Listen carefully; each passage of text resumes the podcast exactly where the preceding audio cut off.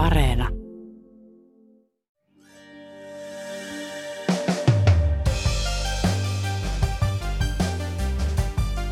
Hallitusta repii nyt moni asia ja jopa jo sovituista päätöksistä livetään.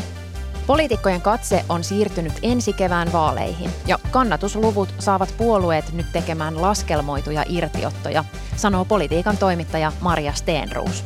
Muut hallituspuolueet ajatteli, että keskusta on kuin irti päässyt. Sitä ei niin pitele nyt mikään. Miten hallitus selviää hikisestä loppukaudesta? Ja ketä hyödyttäisi se, että se ei selviä? Tänään on torstai, 3. marraskuuta. Kuuntelet uutispodcastia. Minä olen Reetta Rönkä.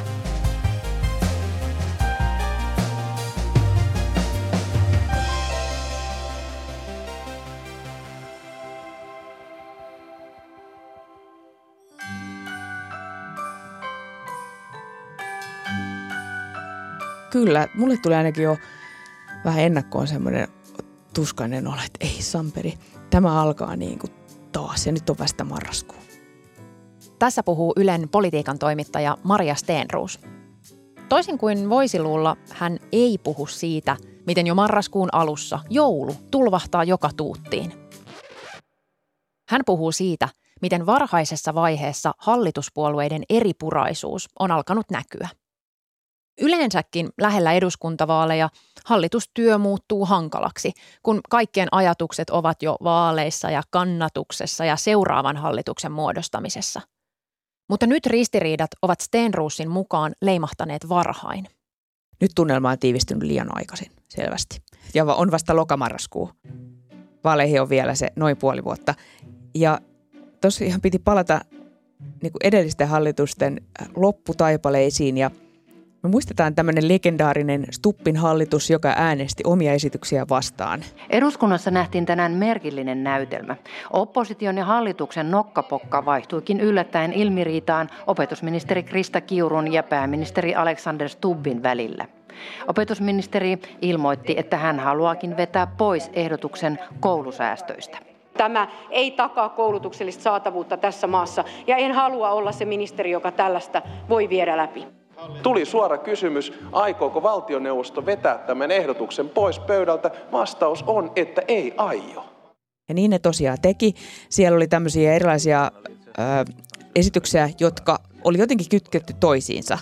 Ja kun joku puolue ilmoitti, että me ei enää tueta tätä hankalaa aloitetta tai esitystä, niin joku sanoi, että no sitten me emme tue tä, tä, tätä. Ja lopputulos oli se, että että sieltä tuli tämmöinen historiallinen härdelli, missä naureskellen hallitus äänesti omia esityksiä vastaan. Opintotuen rajaamista vastusti käytännössä koko eduskunta ja myös lukioille ja ammattikouluille esitetyt säästöt kumottiin selvällä äänten enemmistöllä. Päähallituspuolueetkaan eivät pysyneet esitysten takana. Opintotukikysymyksessä, niin jos oli tyhmä lainsäädäntöaloite alun perin, niin silloin sitä kannattaa muuttaa tai äänestää vastaan. Se oli niin, kuin niin sanotusti kunniaton loppu. Kukaan ei halunnut sellaista toiste. Mutta sitten Sipilän hallituksellahan kävi niin, että se näytti, että kaikki menee kuitenkin suht hyvin, kunnes tuli tämä suuri rysäys. Sote, jota oppositio oli yrittänyt kaataa koko ajan, törmäsi niin isoihin perustuslakiongelmiin, että hallitus veti itse esityksensä pois ja Sipilä kaatoi koko hallituksen. Perjantaista odotettiin ratkaisujen päivää sosiaali- ja terveyspalvelujen uudistuksen suhteen ja sellainen siitä myös tuli. Harva kuitenkaan osasi odottaa, että soten kaatuminen veisi mukanaan myös hallituksen näin lähellä vaaleja. Et se oli semmoinen todellinen törmäys seinään. Mutta nämä tapahtui vasta siinä niin kuin maaliskuussa. Ja nyt me ollaan niin kuin henkihieverissä jo vasta marraskuun alku. Kun puhuu hallituspuolueiden kanssa taustaksi, niin he eivät tiedä pysyykö tämä hallitus kasassa. He mietiskelee, että mahtaako pysyä, että yritetään, mutta ei sitä tiedä. Tämä niin sanottu tunnelman tiivistyminen hallituskauden lopussa näkyy niin politiikan teossa kuin ihan politiikan toimittajan arjessa. Yleisesti se näkyy semmoisena pienenä levottomuutena ja alkaa tulla, äh, niin kuin politiikassa monesti, että alkaa olla monenlaista sanansaattajaa alkaa tulla viestiä vähän niin kuin off the record, että nyt noi sitä ja tätä. Sitten alkaa tulla sellaisia kansanedustajia, jotka ei tavallisesti ole niin kauheasti äänessä, niin on pakko ruveta lukemaan niiden tiedotteita, kun sieltä saattaa pulpahtaa esiin joku asia, joka on muodostumassa ongelmaksi ja sitten saattaa jumiutua. Ja nyt sitten esimerkiksi, jos mä ajatellaan tätä hallitusta, niin nythän niin kuin julkinenkin meteli alkaa olla tässä jo aika kova. Näyttää siltä, että on vähän hukas tämä yhteinen punainen lanka. Stenruus osaa nimetä ihan tietyn hetken, jolloin hallituksen meininki lähti eskaloitumaan. Luvut, jotka tuli julki lokakuussa, ne olivat ne, jotka räjäyttivät poti. Kokoomus jatkaa ykkösenä kannatusmittauksessa. Keskusta laski kaikkien aikojen pohjalukemiin. Keskusta sai mittaushistorian alimman tuloksen. Suosio on nyt 10 prosenttia. Keskusta saa olla eniten huolissaan tällä hetkellä ja osittain vihreät, mutta keskustan tilanne on ehkä kaikkein hankalin ja, ja puolueen minäkuva ei varmasti ole tällaisen 10 prosentin apupuolueen luokkaa. Kun puhuu hallituspuolueiden kanssa taustaksi, niin tämä tulee kyllä sieltä selvästi esiin, että se oli tuo edellinen kalluppi ja se niin kuin räjäytti pelin. Ää, siellä on ollut jo pitkään niin kuin se tilanne, että hallituspuolueista keskustalla ja vihreillä on ongelma kannatuksensa kanssa. Ja jostakin syystä siellä lienee tehty johtopäätöksiä ainakin keskustassa, että nyt on niin kuin aika profiloitua. Tätä ei tietenkään suoraan sanota, mutta me voidaan päätellä tämä näistä irtiotoista, joita sieltä on ruvennut tulemaan. Irtiottoja tulee kyllä muiltakin. Muutkin haluaa niin kuin, muutkin puolueet haluavat ää, ottaa esiin ne asiat, mistä he on pitänyt kiinni vaikkapa koko hallituskauden ajan, jotka ei vielä jotenkin niin kuin päässyt maaliasti. Ja nyt viimeistään on aika puhua näistä. Tänään torstaina Yle julkaisi tuoreen kannatusmittauksen ja tilanne näyttää aika samanlaiselta kuin kuukausi sitten. Jos mä ajatellaan näitä puolueita, jotka pitävät nyt sitä Mekkalaa erityisesti keskusta, on edelleen siellä alhaisilla käyrällä, mutta ihan pikkusen hivuttanut ylös. Samoin vihreät pikkusen ovat hivuttaneet ylös. Mutta trendit on kuitenkin ne, että he ovat edelleen siellä, siellä matalassa kannatuksessa. Ja pääministeripuolueen kannatus on tähän asti ollut poikkeuksellisen korkea. Voidaan ajatella, että se on aika paljon Mariinin ansiota. Ajattelen niin. Hän on valovoimainen pääministeri ja hänen henkilökohtainen suosio on korkea. Ja nyt siinä on pikku ripaus laskua. Ja on tietysti tosi kiinnostavaa nähdä, jatkuuko tämä vai onko tämä nyt tämmöinen pieni. Nämä kaikki muutokset on kuitenkin virhemarginaalin sisällä. Että turha näitä on niin ylikorostaa. Mutta sitten pitkä trendi, kaksi pitkää trendiä myös se, että kokoomuksen kannatus on edelleen hiillittömän korkea ja perussuomalaiset on ollut matalalla, mutta ovat siellä vähän nousemassa. Eli tämä tuo sitten oppositiosta lisää painetta kohti hallitusta, joka on sisäisesti ristiriitainen. Hallituksen eripura näkyy monessa asiassa, mutta yksi viime aikojen näkyvimmistä kiistoista on koskenut ennallistamista. Pari viikkoa sitten se ilmestyi politiikan agendalle vähän takavasemmalta. Kysytään nyt, että miten on mahdollista, että hallitus näytti tälle EU-komission asetukselle kuukausi sitten vihreätä valoa, mutta Ei nyt, näytetty vihreätä nyt, valoa. Nyt, nyt kai, arvoisa toimittaja, mä sanon sen, että... Mutta pääsikö liian lepsu kirjaus sitten läpi? No siltä Sitä, on sitä tuntuu nyt Minusta- syyttävän. minusta- Teidän minusta- kollegat tuntuu syyttävän. Niin, no mi- minusta se on, se on kriittinen, siis kanta on kriittinen. Kanta on kriittinen. Kyse on siis EUn tulevasta esityksestä, joka yksinkertaistaen velvoittaisi jäsenmaita, eli myös Suomea, parantamaan täkäläistä luonnontilaa. Siis metsiä ja vesistöjä pitäisi laittaa parempaan kuosiin, lähemmäs sitä alkuperäistä luonnontilaa. Syyskuun lopulla valtioneuvosto, eli hallitus, tiedotti, että se kannattaa EUn esitystä luonnontilan parantamiseksi. Mutta kun asiaa käsiteltiin valiokunnissa, useat hallituspuolueet lipesivätkin ja asettuivat opposition kannalle. Mitä ihmettä tässä tapahtui? Oikeasti ei aavistustakaan, että miten ja miksi siinä kävi niin. Koska tota, Suomi on kuitenkin sitoutunut siihen, että tätä niin kuin luonnon monimuotoisuudesta pidetään huolta. Sitten tuli tämä asetus, joka oli ää, suht ankara Suomelle. Suomella on paljon pohjoisia metsiä ja niitä ei niin paljon muualla Euroopassa. Ja tässä yhtenä olennaisen tekijänä oli, oli tota opposition välikysymys, joka tuli hyvää hetkeä. He sohasi sillä keskustaa käytännössä, ettekö ennalta osanneet vaikuttaa siihen, että mitä, Suomelle, mitä Suomea komissio kohtelee esityksellä. Hallitus teki jonkun uudelleen arvion. Se oma kanta alkoi näyttää liian lepsulta. Vaikka sinne on kirjoitettu sisään, itse asiassa se kritiikki sitä esitystä kohtaa. Ja, ja silti nyt pitää sitten ö, profiloitua niin kuin jyrkemmin. Ja se on mun mielestä ihan mysteeri. Mä luin ympäristövaliokunnan lausuntoa ja mun siinä kuuluu aika vahvasti tämmöinen niin kuin metsäteollisuuden ja metsänomistajien ääni. Se on, vaikka se on ympäristövaliokunnan lausunto. Ja ymmärrän tietenkin, että tota, että asiat eivät ole yksinkertaisia. Joku omistaa metsät ja pitää ajatella metsäteollisuutta ja sitten pitää ajatella sitä biodiversiteettiä. Mutta siinä kiinti huomioon, että, että pääministeripuolue SDP oli tosiaan liukunut myös tänne niin kuin kritisoimaan omaa esitystään. Ja sehän on niin, että SDPssä on myös se vahva tämmöinen niin kuin metsäteollisuus ja ammattiyhdistysporukka. Ja minusta niin kuin heidän ääni kuuluu tässä. Tämä on sillä tietysti erikoista, että meillä on kuitenkin ilmastohallitus ja pääministeri on tämän äh, hiilineutraaliuden kannalla. Ja, ja tota, äh, ilmastotoimien kannalla myös tämmöisen niin kuin luonnon, luontokatoa vastaan. Niin kyllähän se näyttää, näyttää erikoiselta. Tällä viikolla eduskunnalla on istuntotauko ja se tekee Stenruusin mukaan hallitukselle hyvää.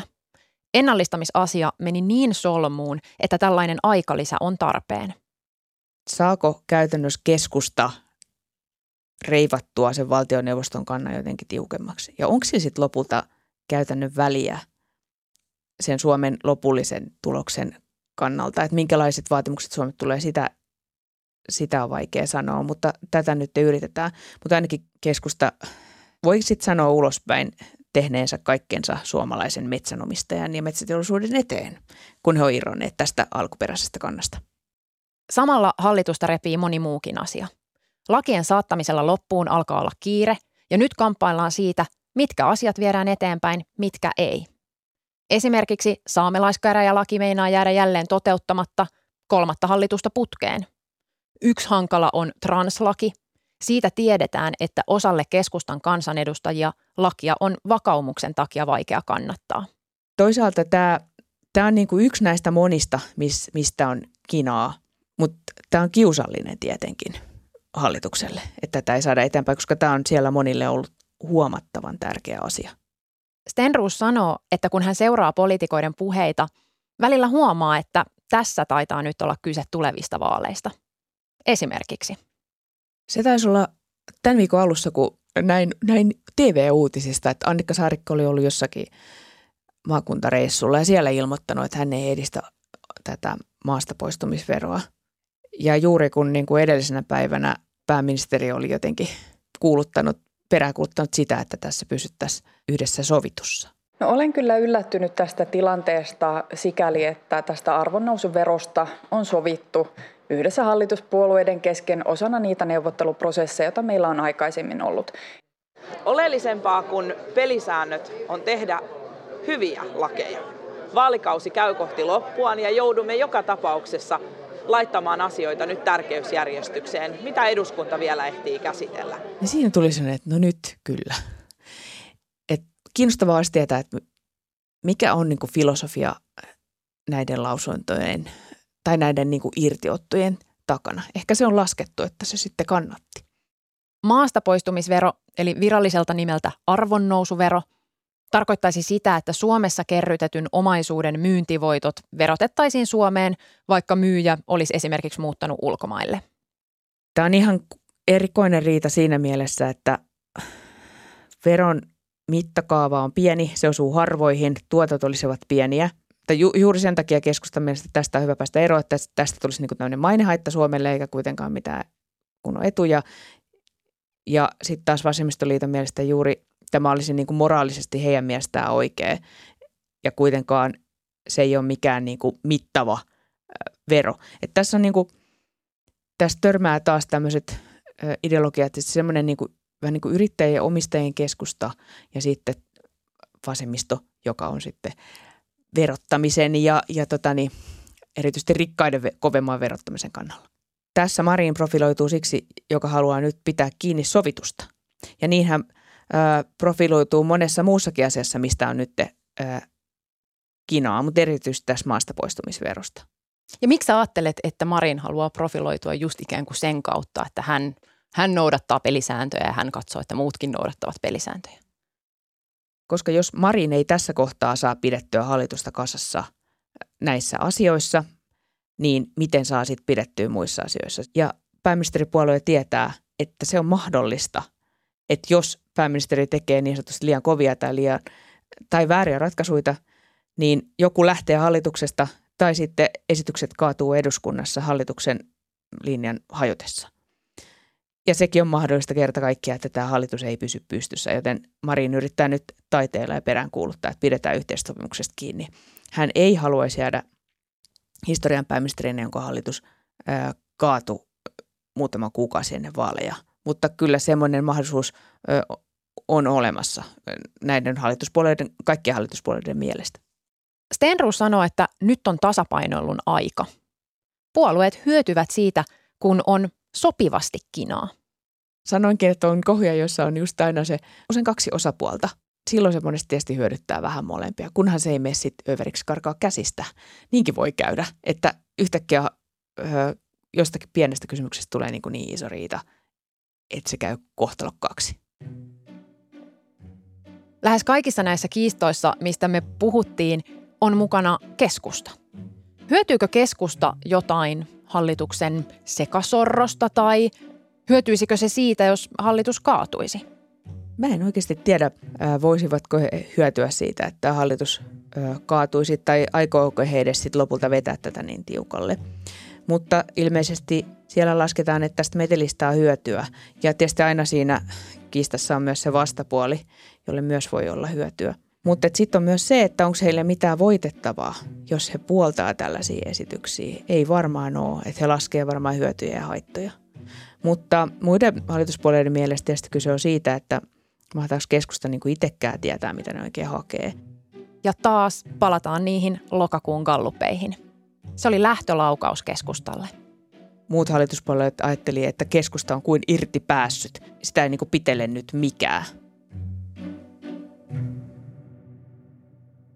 Vaikka hallitus kahinoi, on sen suosio poikkeuksellisen korkea. Yleensä tässä kohtaa kautta suosioluvut ovat pohjalla. No se on ainakin erikoista, että Marinin hallituksen suosio on pysynyt koko ajan niin korkealla verrattuna niin kuin edellisiin, koska tota, ei, ei se kuitenkaan ole ihan kauhean yhtenäinen. Ei se tee niin kuin hallituksesta yhtenäistä, että siellä on viisi naista johdossa. Ei kyse ole siitä, vaan kyllä niillä on kaikilla erilaiset ideologiat. Totta kai siinä on sitten tämmöistä – vasemmisto ja vihreät löytää toisensa joissakin asioissa. No sitten toisaalta vihreät ja keskusta saattaisi löytää jossakin talouspoliittisissa asioissa vaikka toisensa samoin RKP. Mutta on sinne saatu kyllä kummallisen monta niin kuin kinaa. Ja onhan niitä aina, mutta koko ajan niitä pulppua myös julki, niin kuin niitä puolueiden välisiä kinoja. Et se, sekin on jonkun intressi, että et ne tulee julki. Marinin viisikon hallitustaipaleelle on osunut historiallisia kriisejä, siis koronaa, sotaa, Suomen viemistä NATOon. Ja ainakin mun silmään on näyttänyt siltä, että isot yhteiset kriisit ovat tehneet hallituksesta yhtenäisemmän. Mutta. Pinnan alla on kuitenkin koko ajan vähän, vähän kuplinut, että ei ole ollut kauhean sopuisaa. Ja just nyt näyttää, että se iso yhtenäisyys, niin se on hukassa – mitä hallitus vielä ehtii tehdä? Ainakin lakiesityksillä on kiire, koska niiden pitää olla eduskunnassa marraskuun puoliväliin mennessä. Se selittää osin tätä turbulenssia, joka nyt on. Meillä on pari viik- he, heillä on pari viikkoa peliaikaa. Ja sitten nähdään, että jääkö sieltä jollekin tärkeitä asioita antamatta. Ja sen jälkeen sitten jännitetään, että meneekö nämä kaikki, joillekin tärkeät ja joillekin ei niin tärkeät asiat läpi eduskunnassa vai repeekö hallitus sitten, kun sieltä eduskunnassa ratkaistaan. Sanotaan niin, että ehtivät ikään kuin saada asiansa loppu kunniallisesti tai sitten ehtivät niin kuin sekoittaa kuviot perusteellisesti. Ehtivät myös kaataa hallituksen. On puhuttu jopa laskeskeltu, että jos tulisi ennenaikaiset, jos hallitus kaatus, niin missä vaiheessa vaalit voisivat olla ennenaikaiset vai mennäänkö sitten edelleen alkuperäisellä aikataululla. Tämmöistä spekulaatioa, se tuskin on niin kuin juuri nyt ihan ajankohtaista, mutta että tavallaan kertoo siitä, että sielläkin varaudutaan kaikkeen.